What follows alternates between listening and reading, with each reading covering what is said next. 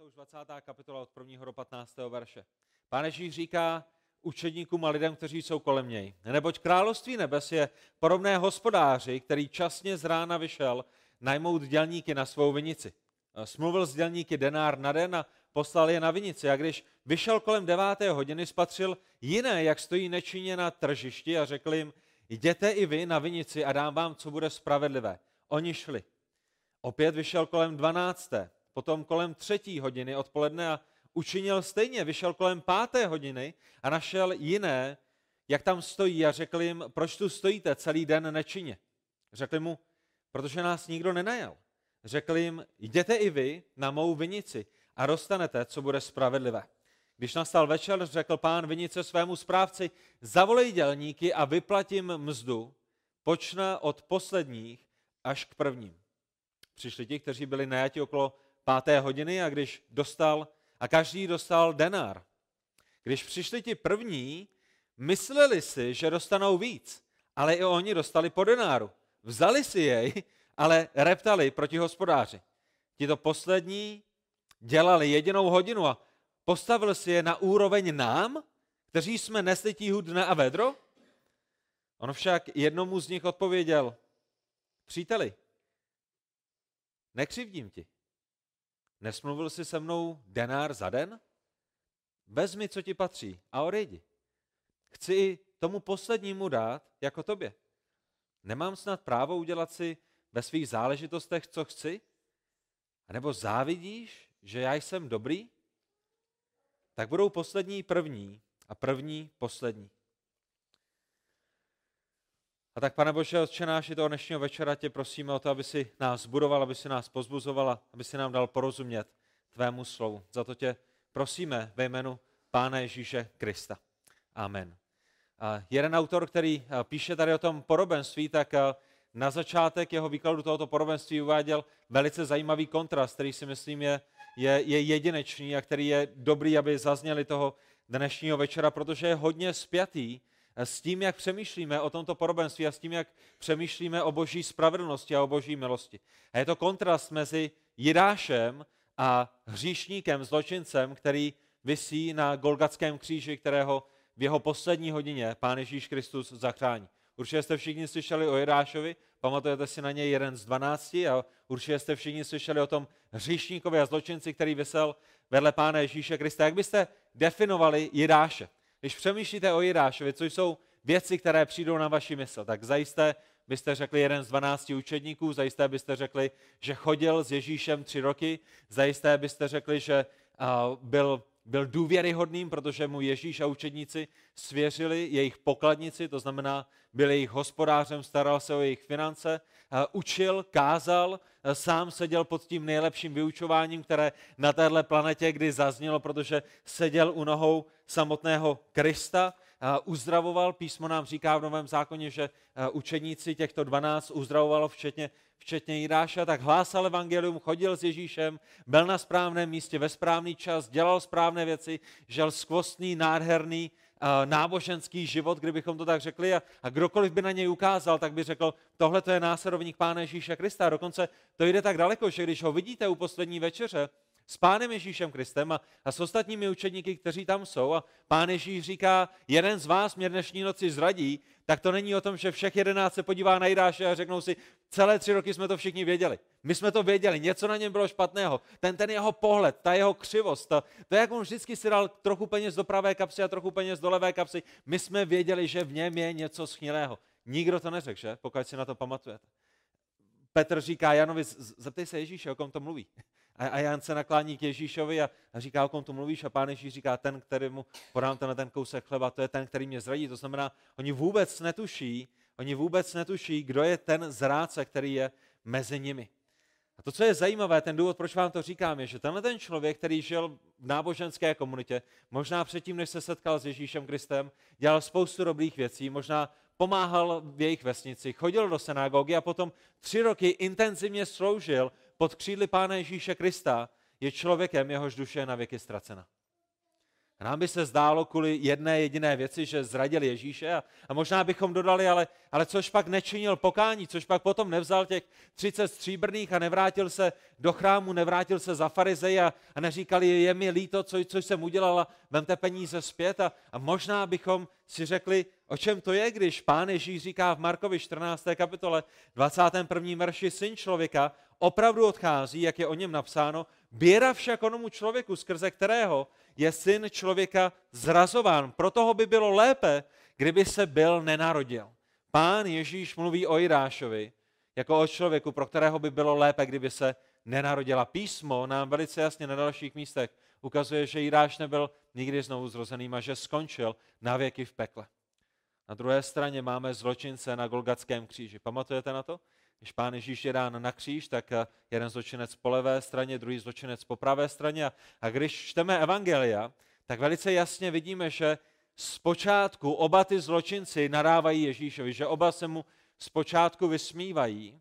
A potom v některých evangelích vidíme, že jeden z nich změnil názor, že u jednoho z nich došlo k proměně, že vysí na kříži a je to člověk, který pravděpodobně celý život byl zatvrzelý, pravděpodobně většinu života strávil jako zločinec, co porušil zákon. To je ten důvod, proč vysí na kříži a, dokonce i na začátku toho jeho vysení na kříži se vysmíval Kristu.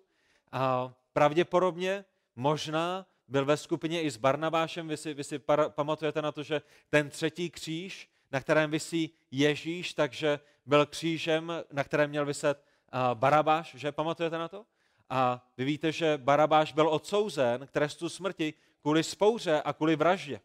A zde máme možná jeho komplice, zde máme možná lidi, kteří byli uh, součástí jeho skupiny, lidi, kteří společně kradli, kteří společně byli ve spouře, kteří možná měli prsty v té jeho vraždě. Každopádně to, co víme, je, že lidé, kteří zmírali na kříži, tam nezmírali kvůli tomu, že ukradli 20 korun někde v obchodě. Tohle to byl ten největší, nejzásadnější, nejhroznější trest, který jste mohli dostat v římském impériu. A tak opravdu zde máme člověka, který je skažený, který je prohnilý, který se dopustil něco zlého a vysí, vysí na kříži.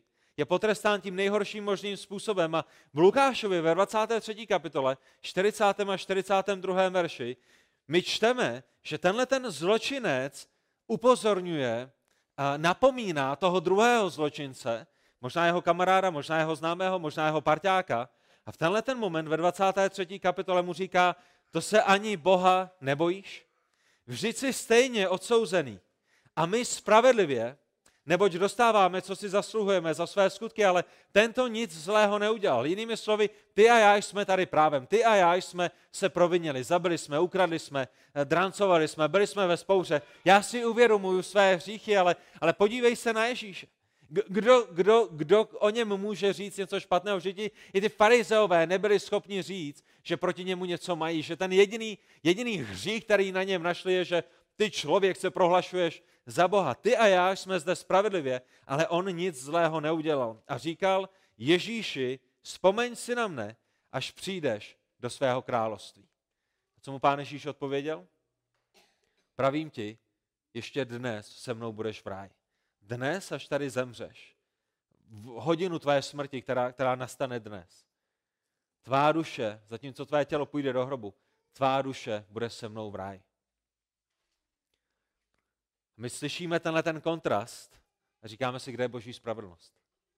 Kde je boží spravedlnost?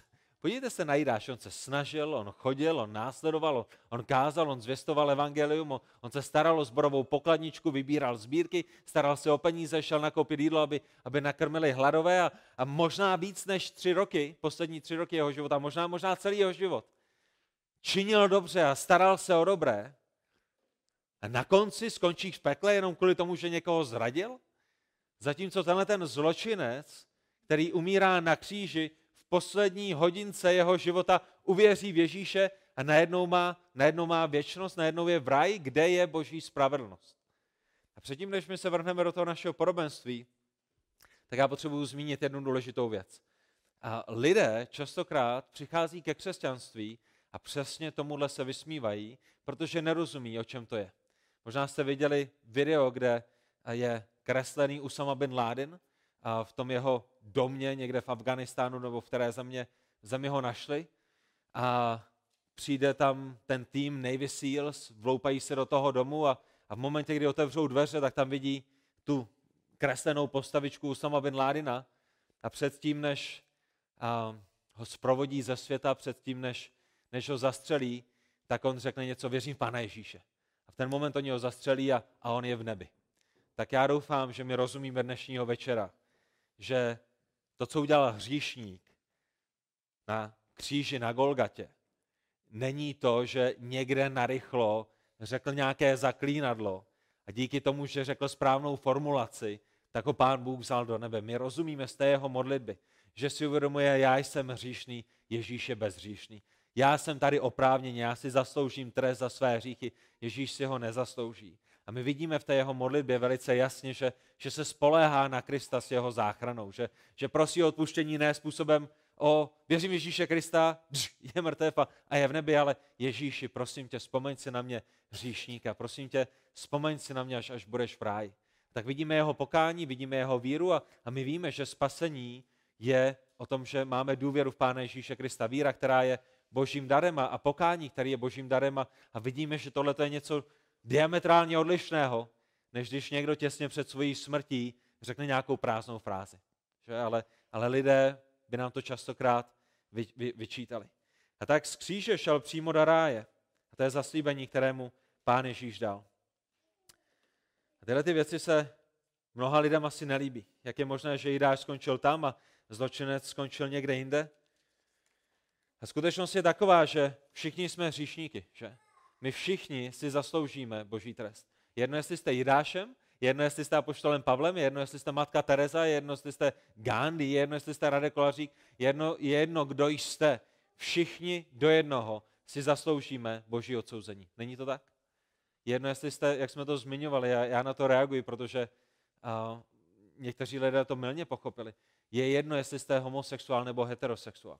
Je jedno, jestli jste v manželství, v jednom manželství celý život, nikdy jste se nerozvedli, anebo, nebo jestli jste v manželství nikdy nebyli a střídali jste jednou partnerkou za druhou.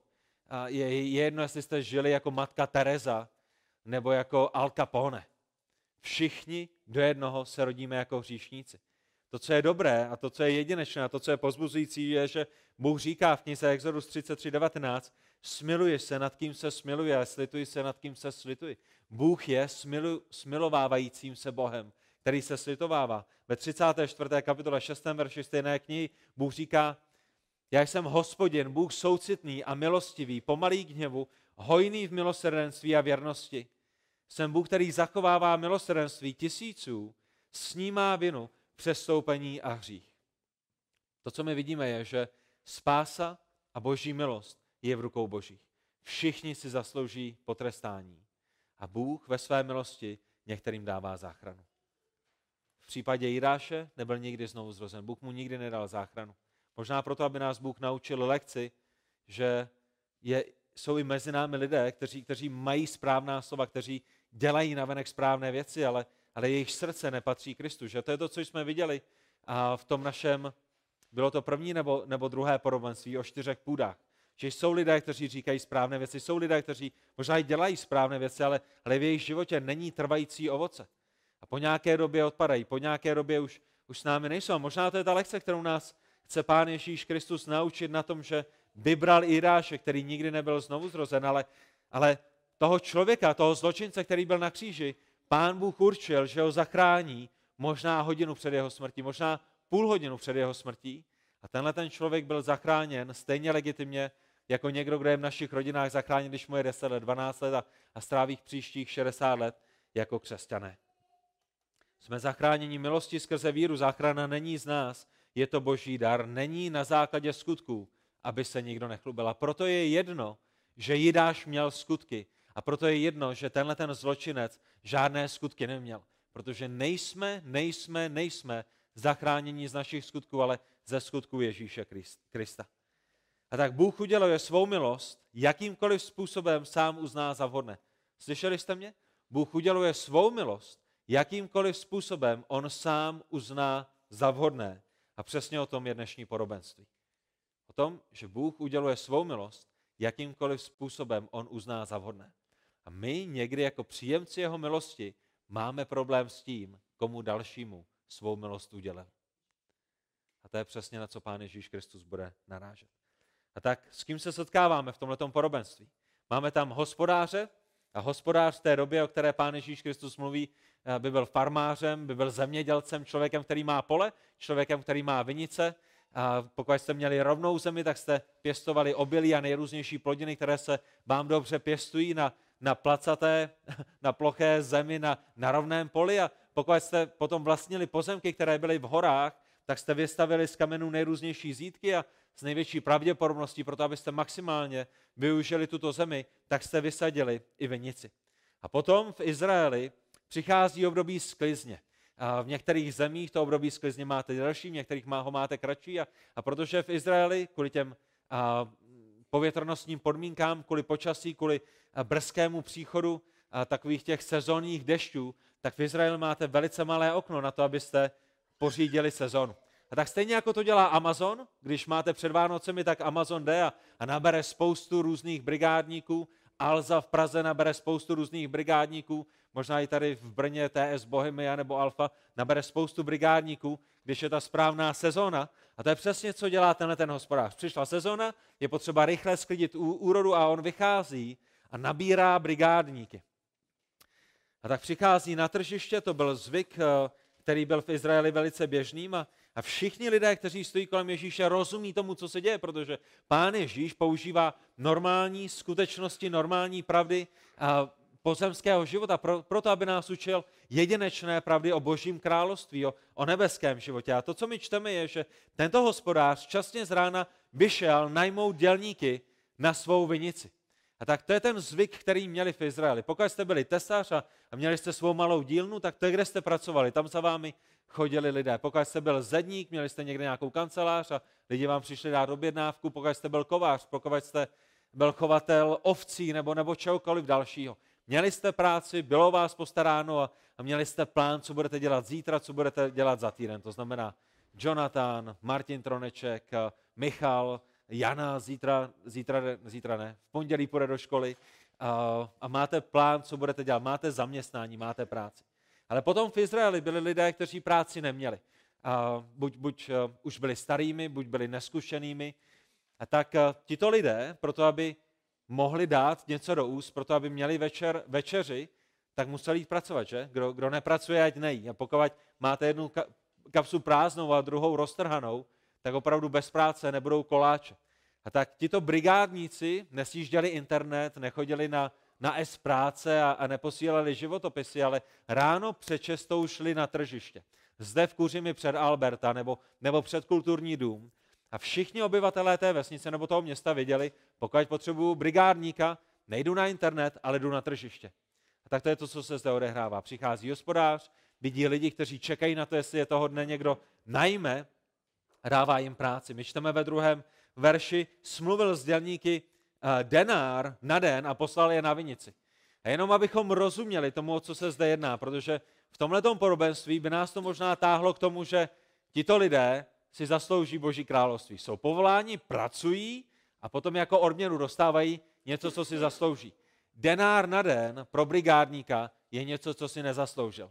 Denár na den byl zhruba ekvivalentem 4 gramů stříbra, denár na den dostával profesionál, pokud jste byli suproví v IT, pokud jste byli suprovým učitelem, pokud jste byli výbornou kantorkou, pokud jste byli, a škoda, že tady máme samý IT, IT, IT, a pokud jste byli a učitelky, buď IT a učitel.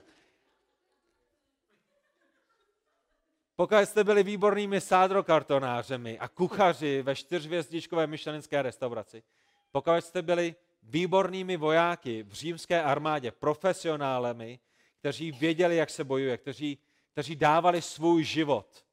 A že to je, to je proč jste najatí, ne, ne proto, abyste se štourali v nose, ale proto, když jdete do války, tak tam možná umřete. To jsou lidé, kteří dostávali denár na den. Že? Pravděpodobně Honza dostává jinou výplatu než, než, než brigádník, který jde do vodňanského kuřete. Že? A je to v pořádku, protože máte specialistu a, a máte brigádníka. A pravděpodobně já, který jsem nikdy neučil a, a půjdu do školy vytřít podlahu, tak bych měl dostat zaplaceno trochu něco jiného, než učitelka, která prošla střední školou, vysokou školou a, a, a praxí a, a nejrůznějšími věcmi. Rozumíme tomu. A to, co my si potřebujeme uvědomit, je, že ten denár na den je strašně moc peněz, které, které byly nadmíru, než to, co oni si zasloužili. To bude hrát svoji roli v našem, v našem, v našem porobenství. A to, co my vidíme v tenhle ten moment, když tedy rozumíme té situaci, jedna, jedna věc mimochodem je, že tenhle ten hospodář je velice štědrým, že? Není to takové to, jako že, že přijdete do nějaké firmy, kde vás sedřou z kůže, kde, kde, kde vám řeknou, dostaneš stovku na hodinu, ale z toho ti ještě strhneme tady to a tamhle to a pak na konci dne dostanete 30 korun za hodinu a říkáte si, co se stalo. Ne, on, on, je, on je štědrý, on je, on je dobrý, on, on, on, on chce žehnat eh, těm, těm dělníkům, které, kterou, které povolává na svoji vinici. A to dalšího, co vidíme ve verších 3 až 5, je, že se očividně rozhodl najmout více dělníků. Možná měl málo dělníků, možná viděl, že práce dostatečně neocípá, potřebuje ještě, ještě nějaké další dělníky a tak vyšel kolem deváté hodiny, o tři hodiny později, spatřil jiné, jak tam stojí nečinně na tržiště a řekl jim, jděte i vy na vinici a dám vám, co bude spravedlivé a oni šli. A všimněte si, že v tenhle ten moment eh, nedomlouvá cenu, neříká jim denár na den nebo denár, já nevím, na, na dva dny nebo na cokoliv a to nám ukazuje na to, že pravděpodobně měl dobrou pověst, že? A jedna z prvních věcí, když vám někdo chce dát práci, na kterou byste se měli ptát, je, co ta práce bude obnášet a kolik dostanu zaplaceno. Abyste na konci dne nezjistili, že dostanete dva rohlíky s vlašským salátem a víc jsme si jako neřekli, ale tito delníci vidí tohle hospodáře, má dobrou pověst, věří mu, pravděpodobně tam není poprvé, ví, že se vždycky dobře postaralo své dělníky a, a tak odcházejí, aniž by s nimi smluvil cenu. To není naposled, co přichází na tohle tržiště, že? Byl tam v 6, byl tam v 9, je tam, je tam, eh, je tam v 9 hodin a nyní přichází v pravé poledne, potom se tam vrací v pátém verši ještě ve 3 hodiny odpoledne a učinil stejně. Vidí lidi, jak tam jsou, nemají práci a, a posílá je. A vyšel ještě kolem páté hodiny v šestém verši a našel jiné, jak tam stojí a řekl jim, proč tu stojíte celý den nečině. A jejich odpověď je, protože nás nikdo nenajal. To znamená, my bychom rádi pracovali, my nejsme líní, my, my zde čekáme o 6 hodin ráno, ale, ale nikdo nás nenajal. A možná jsou to ty staří, ty kulhající, ty, kteří už nic neuzvednou, ty, kteří na té vinici budou spíše hekat a vzdychat a, a nic neunesou, než, než mladí kluci, kteří jsou plní síly, že ty jsme najali už v 6 hodin. Ale i těmhle těm lidem, kteří z jakéhokoliv důvodu je nikdo nenajal, možná nebyli zkušenými, možná, možná byli starými, i je najímá hodinu před zavírací dobou, protože zhruba v 6 hodin už, už, bude, už bude konec. On je najímá hodinu před zavírací dobou a říká jim, jděte i vy na mou vinici a dostanete, co bude spravedlivé. Tak to je přesně, co se děje. Přichází, vidí další lidi, další lidi, další lidi a zve je a najímá je. A ta otázka, která mě u toho napadla, která je jenom doplňková, je, jestli opravdu je potřeboval. Už jste někdy zažili člověka, který který jako nepotřebuje to, abyste tam přišli na brigádu, ale, ale, ale který vidí, že potřebujete si ten den vydělat. Který vidí, že ten den, když, když si nevyděláte, tak přijdete domů za, za svýma třema malýma dětskama nebo za svou manželkou, která už dva dny nejedla, že to bude další den, kdy řeknete, hele, mě dneska nikdo nenajal. Znáte, znáte takové lidi, kteří, kteří, kteří nad vámi mají soucit, kteří se nad vámi slitují a rádi vám vymyslí nějakou práci, proto abyste pracovali, mohli si něco vydělat a mohli jste domů přijít s hrdostí a říct manželce, dneska mě nikdo nejel. Dneska jsem pracoval. Ne, že jsem šel na sociálku a, dostal, jsem, dostal jsem peníze zadarmo, ale dneska jsem makal, dneska jsem se postaral o svou rodinu. A tak možná i to je ten důvod, to my nevíme, to je, to je spekulace, ale možná i to je důvod, proč tento hospodář přichází. Možná už je nepotřebuje, že? Možná hodinu před zavíračkou, ale možná se na nimi chce situovat, možná chce, aby ten den měli co jíst. To další, co pán Ježíš povídá, ten jeho příběh se odvíjí dále v osmém verši. To, co my vidíme, je, že tenhle ten hospodář následoval boží zákon. Kolikrát dostáváte výplatu vy? Jednou měsíčně pravděpodobně, že? Pokud nejste nějaký eh, osoveč. A pokud jdete na brigádu, možná vám dají peníze každý týden, možná vám dají peníze každý den, ale tenhle ten hospodář se drží božího zákona. V božím zákoně bylo, že pokud jste najali takovéhle lidi, tak jste jim měli platit ten stejný den. Proč? Protože pokud najímáte brigádníky, kteří nemají co do úst, tak jim ty peníze za dva týdny nebo na konci měsíce budou na nic, že? To znamená, Bůh věděl, jak ci lidé budou dostávat práci a chtěl, aby i ti nejchudší, který ten den pracují a opravdu je to z ruky do huby, když to řekneme hezky česky, tak aby ten večer měli co jíst. Tak on se toho drží a když nastal večer, čteme v 8. verši, řekl pán vinice svému správci, zavolej dělníky a vyplatím mzdu. To znamená, pracovali, nyní je ten čas, kdy dostanou výplatu, aby si šli koupit něco na večeři a, a mohli přijít domů za svojí rodinou, za svými dětmi, za tátou, za mámou, o kterého se starají, nebo, nebo příbuznými a, a mohli je nakrmit. Ale všimněte si, jakým způsobem je bude vyplácet. Všimněte si, jakým způsobem je bude vyplácet. Všichni jsou zavoláni, všichni stojí v řadě, všichni jsou na jednom místě a on říká tomu svému správci, zavolej dělníky a vyplatím mzdu, počínaje od posledních až k prvním. Začni od těch, kteří přišli poslední. Začni od těch, kteří zde pracovali hodinu, těm dej výplatu první a ti, kteří zde byli 12 hodin, ti, kteří zde byli celý den, ti, kteří byli pod stíhou vedra, pod takového toho, když je to hnusné vedro v Izraeli a vy pracuje, pracuje na, té, na té prašné cestě a, a ten prach se vám všude lepí a máte ho v očích, máte ho v puse, máte ho v uších, máte mozoly, možná, možná sedřené ruce, bolí vás celá záda, těm, těm zaplať až nakonec. Začni od těch posledních. Přesně v opačném pořadí, než co je najal. Zatí, začí do těch, kteří pracovali nejméně. A v devátém verši my čteme, přišli ti, kteří byli najati okolo páté hodiny a každý dostal denár. A tenhle ten moment by byste měli být šokováni, protože to je to, co lidé, kteří stáli kolem Ježíše, to je přesně to, co, to, co se jim hodilo hlavou. Jim spadla brana na zem. Jak je možné, že za hodinu práce dostali celodenní mzdu profesionálu. Jak je možné, že brigádník, který přišel do vodňanského kuřete a jediné, co tam dělá, je, že bere kuře z nakládacího pásu a dává ho do krabice a dává ho vedle, bere stejně jako ředitel v kanceláři vodňanského kuřete, který to všechno manažuje, má to všechno, má čtyři vysoké školy. Jak je to možné, že za hodinu práce dostávají takovýhle ohromný dar, takovouhle ohromnou, ohromnou, ohromnou platbu? Je to šok. Pracovali jen jednu hodinu a dostávají celodenní platbu. A tak si dokážete představit jejich reakci, reakci těch, kteří jsou odměněni, že? Že kdyby Pepa přišel někam na brigádu, Pepa hodně chodí po brigádách, vy jste možná chodili na brigády, když, když vám bylo jako, jako Pepovi, I, nebyli byste nadšenými? Očekáváte, že dostanete stovku, protože jste tam pracovali hodinu a někdo vám dá, někdo vám dá já nevím, dva tisíce, tři tisíce. A vy řeknete, ne, nespletli jste se, ne, je to v pořádku, dostaneš tři tisíce. Jo? Můžu zítra přijít znova? A byli, bys, byli byste z toho jako pav, jo? Já, já chápu, když máte telefon a máte auto a máte bydlení a, a maminka vám kupuje jídlo a přijete na brigádu a oni vám místo stovky dají tři tisíce. Jo, jo, dobrý, jo.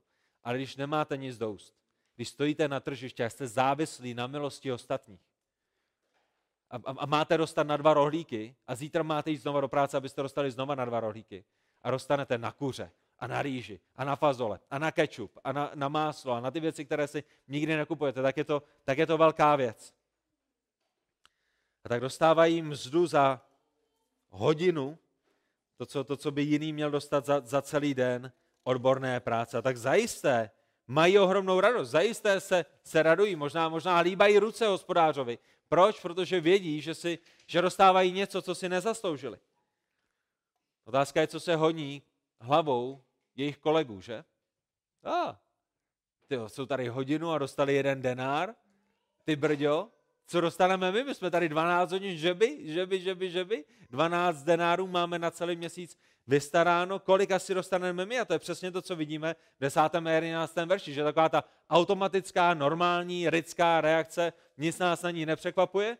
Když přišli ti první, mysleli si, že dostanou víc, ale i oni dostali po denáru. Vzali si jej, ale tekla jim pěna od huby. Vzali si jej, ale reptali proti hospodáři, že? Už jste si někdy přišli pro výplatní pásku a bylo vám z ní strženo, že jste rozbili hrneček a bylo vám z ní strženo, že vám strhávají tady to a tamhle to a daně a, a já nevím co a, a firmě se dařilo špatně, takže žádný bonusy a, a ještě jste odřeli auto, to vám z toho taky strhli a na konci dne doplácíte vy namísto toho, abyste dostali výplatu? Takový to, kdy, kdy odcházíte, že vás jako, jako pěkně vypekli. To je přesně to, co se jim honí hlavou. Myslí si, že dostanou víc, protože tam pracovali víc, ale berou jenom denár, dostávají ho, reptají, jsou naprděný, jsou zahořklí, brumlají si pod vousy. A my zde vidíme ten postoj jejich srdce, že očekávají, že si zaslouží víc, očekávají, že jsou lepšími. A ta moje otázka, která je s tím spojená, je, na základě čeho si oni mysleli, že dostanou víc. Kolik s nima sjednal hospodář, když je v 6 ráno najímal? Denár? Jak, jak je možný, že si myslí, že dostanou víc? Hospodář s nima sjednal denár na den, oni s tím souhlasili, šli, pracovali den a mají dostat denár. V ráno v 6 se jim to pravděpodobně zdálo jako ta nejlepší věc na světě, že? Ty brďo, někdo nám dá denár, nám obyčejným brigádníkům, to je to nejlepší, co by se nám mohlo stát, protože dostávají daleko víc za den práce, než je zvykem, ale v momentě, kdy ho dostal i někdo jiný za méně práce, tak to je ten moment, kdy přichází problém, že? To je ten problém. Já vám garantuji, že kdyby tam stáli a ti, kteří pracovali pouze hodinu, by, do, by dostali zlámanou grešli, tak oni by pořád byli nadšení z toho svého denáru. To znamená, ten problém je v tom, že si hospodář dovolil dát někomu stejně za méně práce. Ten problém není v hospodářovi, ten problém není v tom, že je někdo vypek, ten problém není v tom, že je někdo porve, ten problém není nikde jinde. Jenom v jejich vlastním srdci, kdy oni dostávají to, co bylo sjednáno, ale někdo dostal za méně práce to stejné. A to je to, co jim vadí, to je kvůli čemu oni reptají a to je to jediné, co se změnilo. A tak se ptají hospodáře, zjednodušeně řečeno, kde je spravedlnost? Co si to dovoluješ? Tohle není fér. Tihle ti poslední ve 12. verši dělali jednu jedinou hodinu. Jenom aby jsme ti to vykreslili, to znamená 60 minut. Jo? Oni tady byli zhruba prostě 12krát méně než my. A ty si je vzal a postavil si je naroveň nám. Jo? To znamená, my jsme teď ty ředitele, protože jsme tady pracovali 12 hodin, ty jsi vzal tohle ubožáčka a dal si ho na stejnou rovinu dám a dal, dal, jsi mu stejně, jak, jako, jako, co se děje. Jo? Jako, možná si nikdy ředitelem být neměl, protože neznáš základní věc, že když někdo pracuje 12 hodin, tak má dostat 12 krát víc, než ten, který pracoval jednu hodinu.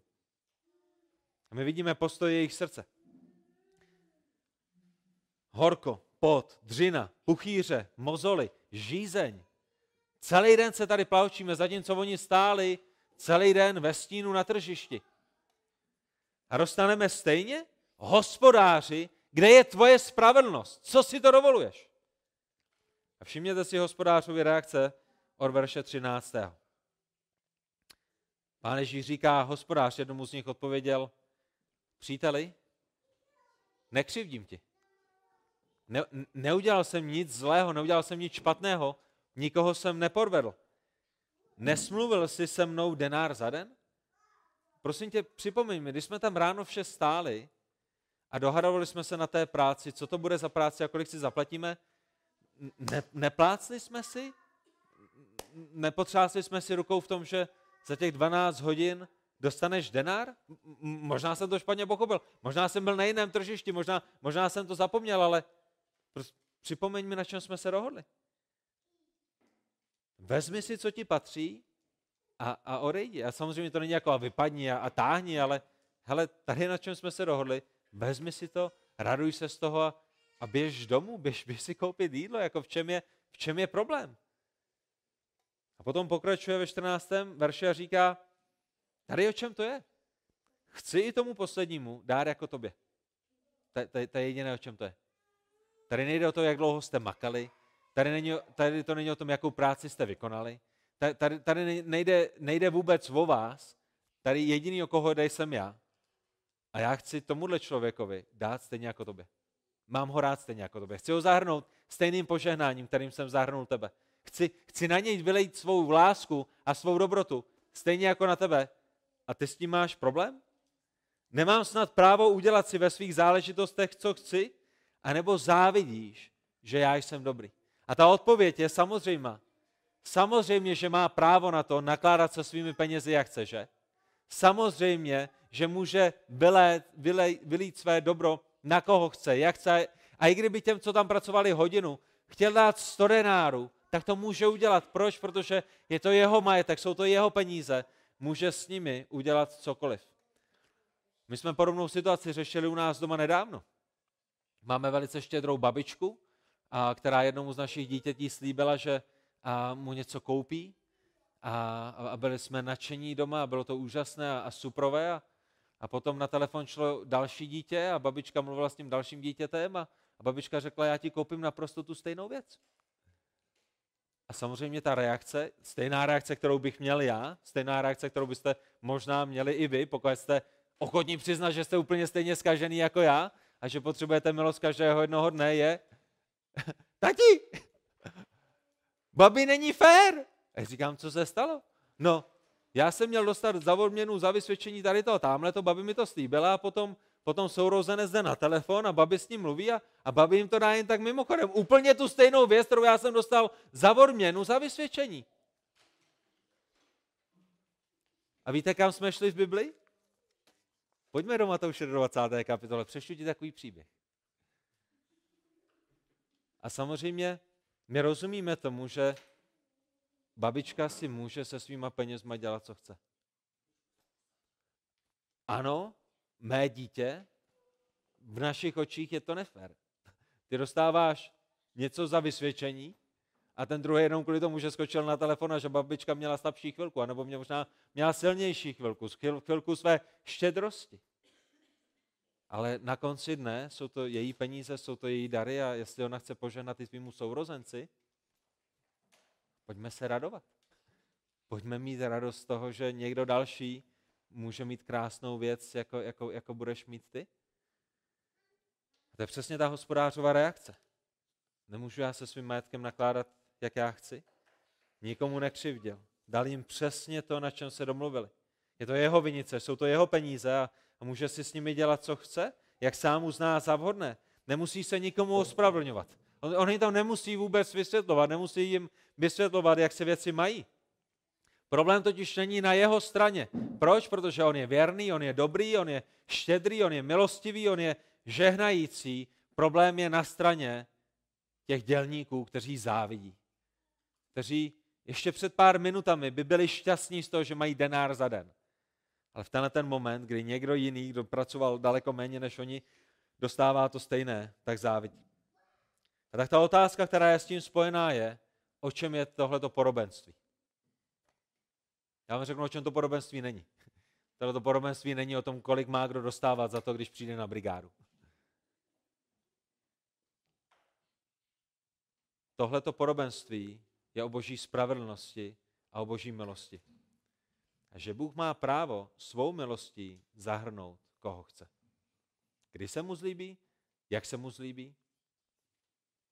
Ať už je to v prvním momentě jeho života, kdy v pěti, šesti, deseti letech si poprvé uvědomí, co je evangelium, že Bůh je svatým Bohem, že my jsme hříšnými lidmi, že mu dojdou ty věci, které ho rodiče učili, které se učil ve schromáždění, že sám ze sebe nemá, jak se přiblížit k Bohu, jak sám ze sebe nemá, jak ze sebe smít špatné hříchy a, a pán Bůh mu v deseti letech jeho života věnuje a daruje spravedlnost a daruje mu dar víry a dar pokání.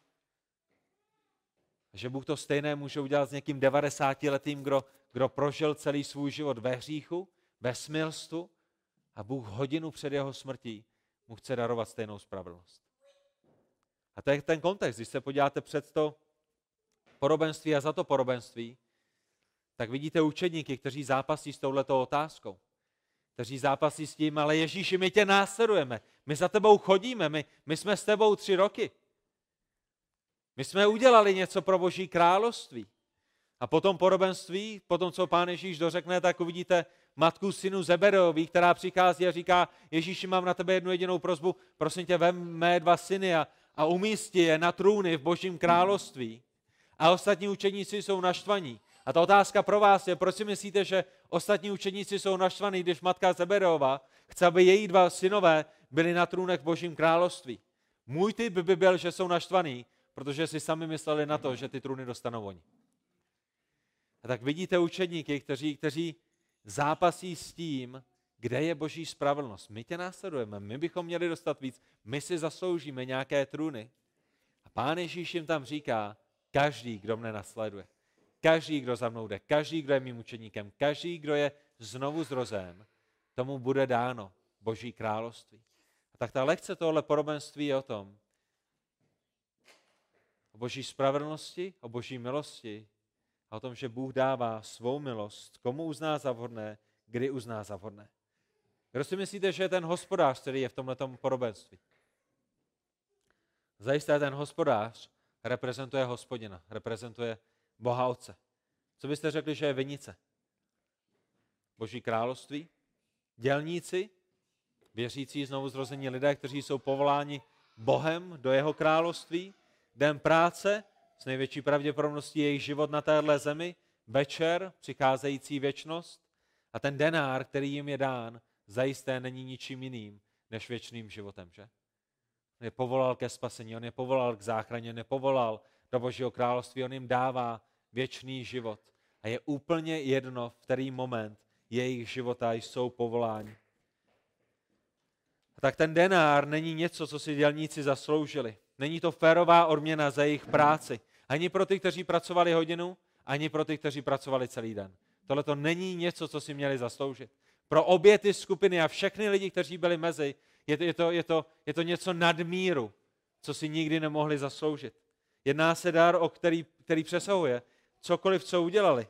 Dal jim daleko víc, než co si zasloužili. A všichni, kteří vstupují do království, dostávají plnou míru nezasloužené boží milosti. A tak to, co nás tohleto podobenství učí, jedna z věcí, kterou nás to učí, je, že nebeské království není odměnou za celoživotní službu. Nebeské království není odměnou za celoživotní službu.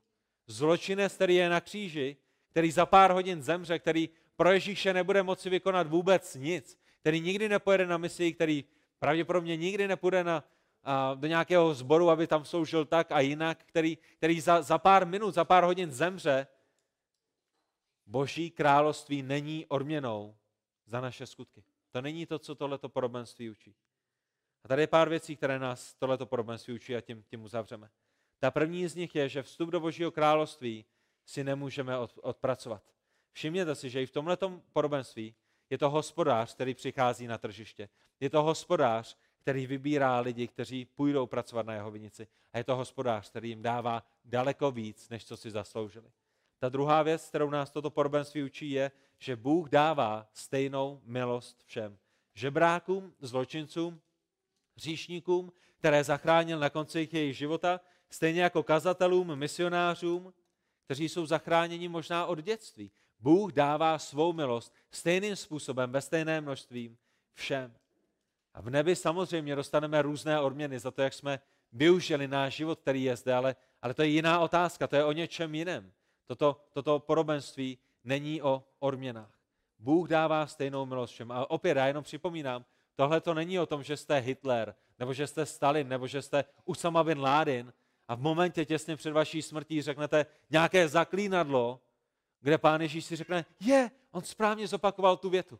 Je, on řekl, že ve mně věří, že my rozumíme tomu, že to není o čem je spasení, že spasení je o tom, kdy nám Bůh ukáže, že jsme hříšníky a že jediná cesta do nebe je skrze Pána Ježíše Krista, že nás zlomí nad našimi hříchy a že litujeme našich hříchů. A, a pokud by tohleto Pán Bůh udělal s Mussolínem, nebo, nebo s nějakým jiným diktátorem, s Fidelem Castrem, nezaměňte ho s Rafaelem Castrem, ale, ale s Fidelem Castrem na Kubě, a dal mu milost hodinu před jeho životem, by byste Bohu nadávali?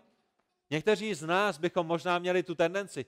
Jak je možné, že dostane stejné nebe a stejnou milost, jako já, který tě následuji, jako já, který jsem misionářem, jako já, který jsem obětoval svůj život, jako já, který jsem si celý život utrhával od huby, jako já, který jsem se musel učit nějaký jazyk někde jinde, že? My bychom možná měli tohleto, tohleto myšlení. Jak je možné, že on na konci svého života dostává, dostává Boží království? A to odpověď je, protože Bůh je štědrý.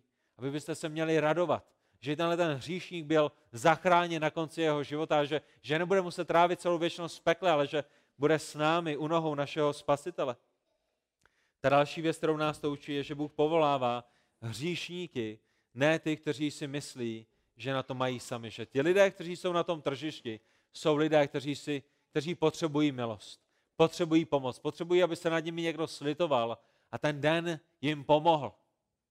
Další, Bůh je svrchovaný ve spasení hříšníků. My nevíme, proč některé povolal, v 6. hodině a některé povolal až v 17. hodině hodinu před koncem pracovní doby. Nevíme to, to porobenství nám na to nedává odpověď ani, ani zbytek písma. To jediné, co víme, je, že Bůh je svrchovaný ve spasení hříšníků. Ta další věc, jedinečná věc je, že Bůh dodrží, co slíbil, že? Když si zavolal ty, kteří reptali, říká, co jsme si dohodli, co jsem vám slíbil. Nedostáváte to, co jsem slíbil, a tak to je ohromné pozbuzení i pro nás, že Bůh nás na konci našich životů neošidí, že nám dá to, co nám zaslíbil. Ta předposlední věc je, že Bůh vždycky dává více, než si zasloužíme. Denár za ten den práce bylo daleko více, než co si zasloužili. A ta požehnání, která přichází s tím, že následujeme Krista, jsou vždycky daleko větší, než to, co musíme pro Krista na téhle zemi odpustit. A to poslední je, že Bůh je štědrý ve své milosti. A to by nás mělo vést k radosti, ne nadávání a ne stěžování si. Já možná přidám ještě jednu věc a to je, abychom nestráceli naději. Pokud se za někoho modlíte rok, pokud se za někoho modlíte dva roky, pokud si říkáte v 96 letech zajisté už neuvěří. Pokud vašim rodičům, vašim příbuzným, vašim přátelům, bratrancům, sestřenicím, tétám, přátelům, stříčkům, lidem ve vaší vesnici je, je 50, 60 a vy jste jim svědčili 10 let, 20 let, 30 let, 40 let, 50 let, nestrácejte naději, protože spa, jejich spasení není ve vaší ruce. My nevíme, jestli je Pán Bůh nepovolá v 17. hodině. My nevíme, jestli je nepovolá v 17 hodin 59 minut a, a to je proč jim chceme znovu a znovu sdílet evangelium a, a proč se za ně chceme znovu a znovu modlit. Že? A pokud tě Pán Bůh zachrání v poslední minutě jejich života, zajisté se nebudeme rozčilovat za to, že oni měli lepší život než my, protože si užívali všechny ty hříchy, ale budeme se radovat, že Pán Bůh je zachránil ze jejich hříchů, že dostali milost tak, jako jsme ji dostali my. A budeme se radovat i z toho, že nám Pán Bůh dal milost, že jsme celý život nemuseli strávit hříšně, že jsme nemuseli celý život strávit v tom, že jsme ho nevyužili pro jeho slávu, ale že jsme měli o trochu víc času než oni, proto abychom žili k boží slávě. Tak jak si uvědomujeme, že jakékoliv hříchy na tomhle světě nikdy nevynahradí a nikdy nedosáhnou té nádhery a té krásy a té radosti, kterou máme v následování Krista. A taky, pane Bože, Otče náš, děkujeme i za toto podobenství a prosíme tě o to, aby si nám i toho dnešního večera připomínal a kdekoliv jinde budeme potřebovat, že ty jsi milostivým Bohem a že to, koho ty se rozhodneš zachránit a kdy se ho rozhodneš zachránit, je ve tvé svrchované režii, že ty jsi moudrým, vševěroucím, ty jsi ten, který naplňuje svůj úžasný dokonalý plán a my se chceme radovat z kohokoliv, koho zachráníš. Pomož nám být pokornými, nesmýšlet o sobě více, nemyslet si, že si něco zasloužíme za náš celoživotní, za naši celoživotní službu tobě. Děkujeme za to, že jsi nás vykoupil a zachránil v ten čas, ve který jsi nás vykoupil a zachránil. A ať už máme před sebou ještě kolik, kolik dní máme, pomož nám je využít ke tvojí slávě, k budování tvé církve. Být, být pohostinnými jedním k druhým. Činit dobro všem a především těm, kteří jsou v rodině víry. Pomož nám v tom čase, který máme na téhle zemi, dělat dobré skutky ne pro naše spasení, ale na základě našeho spasení. Pomož nám přemýšlet o lidech, kteří možná nejsou naše krevní skupina, ale které dáváš i do našeho společenství s kterými si možná nesedneme, kteří mají možná jiný smysl pro humor, kteří mají možná jiné zájmy. Bože, dej, ať jsme k ním štědrými, jak ty jsi štědrý k nám. Ať o ně máme takový zájem, jako ty máš zájem o nás, ať tě budujeme tak, jak ty buduješ nás, aby tvá církev mohla růst ke tvé slávě a pro naše dobro. Za to tě prosíme ve jménu Pána Ježíše. Amen.